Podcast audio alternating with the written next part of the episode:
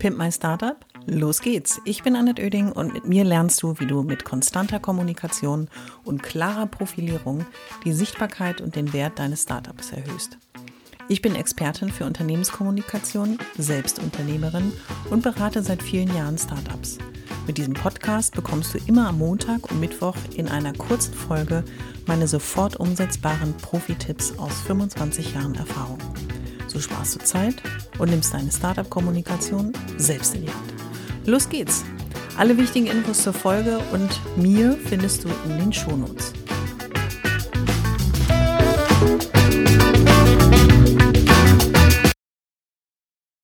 Es ist wieder schön. Willkommen beim Pimp my Startup Podcast, einer neuen Folge, Nummer 94 der Food PR.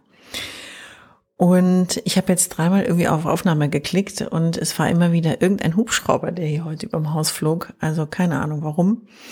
Aber das hat gar nichts mit dem Thema zu tun. Ich hatte mir vorgenommen, mit verschiedenen Branchen dir konkretere Hinweise zu geben, nicht nur allgemein, worum geht es bei der Startup-Kommunikation, wie kann dir das helfen, wie kannst du vor allen Dingen auch all die Vorteile nutzen, um dein Startup noch erfolgreicher zu machen, deine Botschaften klarer, dein Profil schärfen, sondern auch branchenspezifisch den Knoten für dich auch mitzulösen. Heute geht es um das Thema Food Startup PR. Es beschäftigt mich das Thema Food seit 45 Jahren, denn ich habe Zöliakie.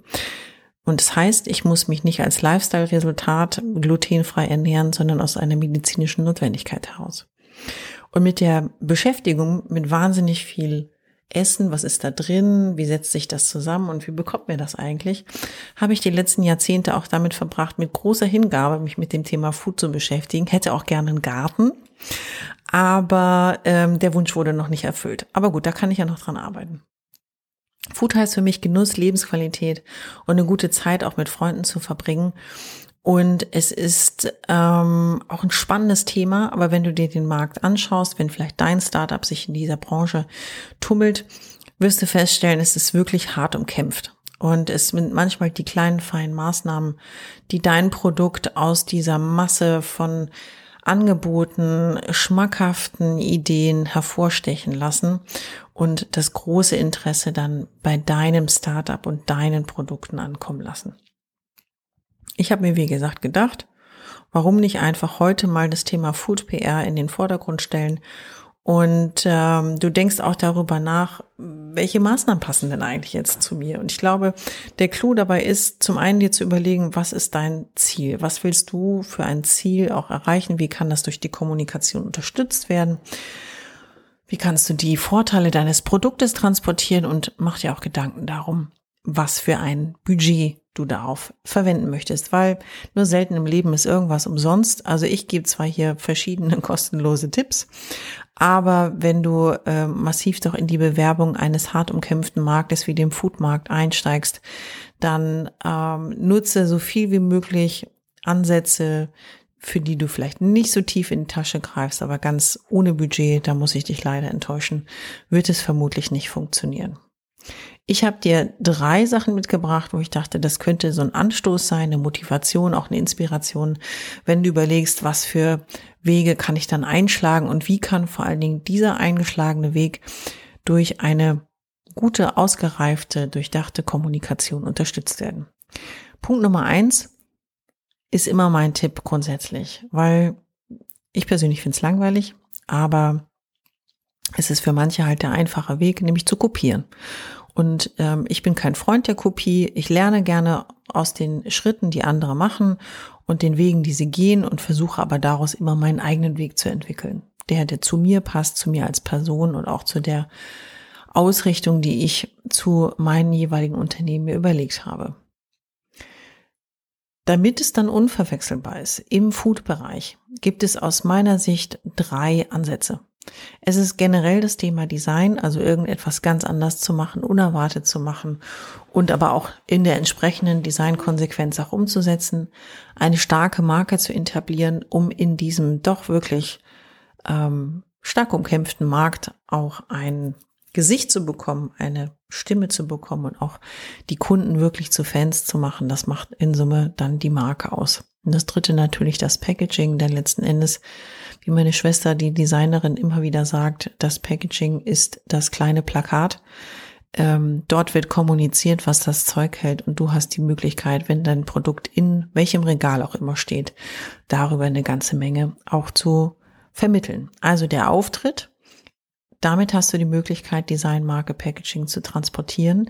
Es kann natürlich auch sein, dass du, das machen ja auch einige im Food-Bereich, du hast die sogenannte Secret Ingredients. Und die Secret Ingredients ist etwas ganz Besonderes.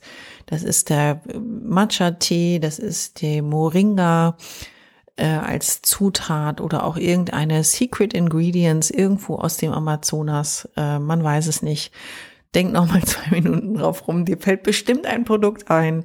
Ich erinnere mich noch an den Anfang der 2000er, war es der Pu-R-T, wo jeder sich gefragt hat, was um Himmels Willen ist der Pu-R-T. Aber die Secret Ingredients kann es manchmal sein, um eben einen Besonderheitsfaktor in dieser Food-Kommunikation zu haben und hervorzustellen. Und es kann aber auch ein Wirkversprechen sein. Da muss man immer aufpassen, weil das muss natürlich belegt sein.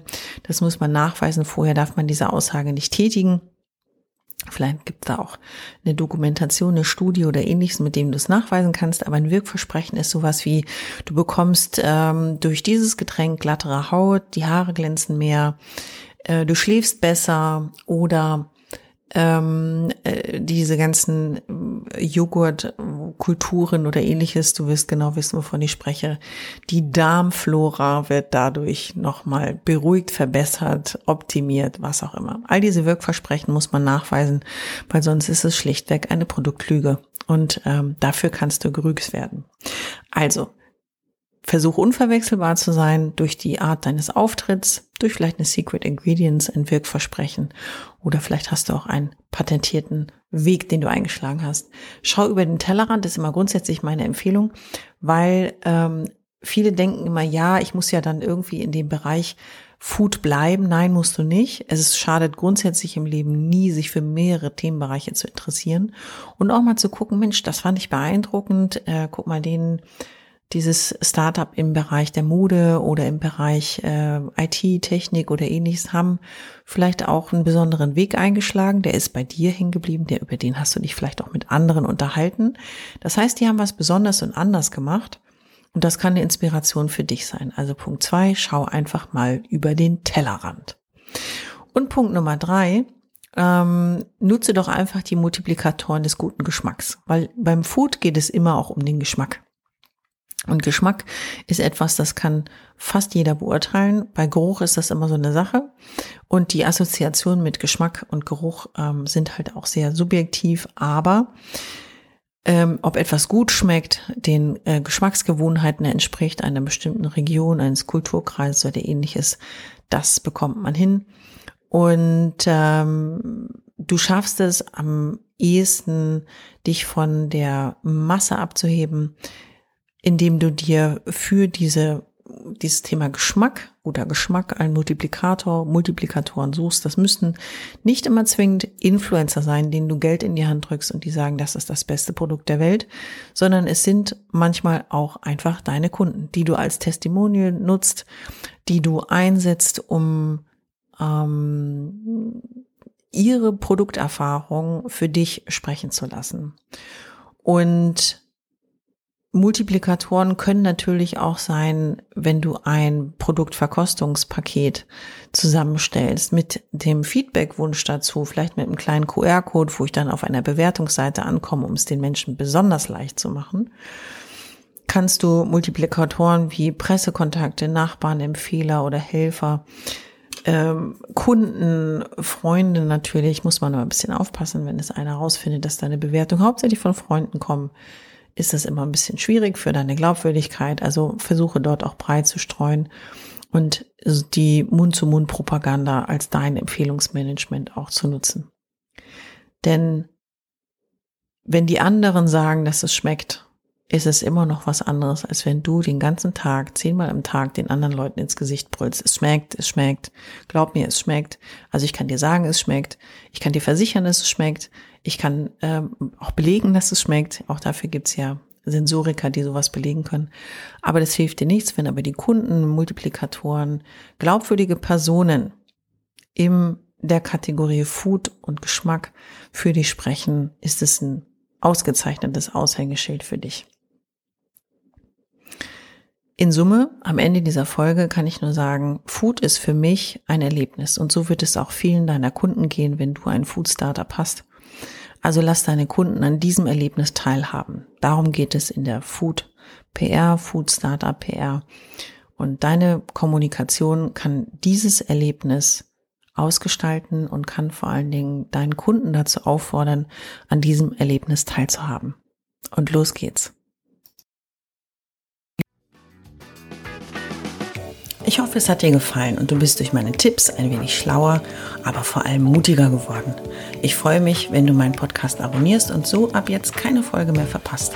Immer montags und mittwochs. Und wenn es dir gefallen hat, schreib mir gerne eine Bewertung und gib mir 5 Sterne.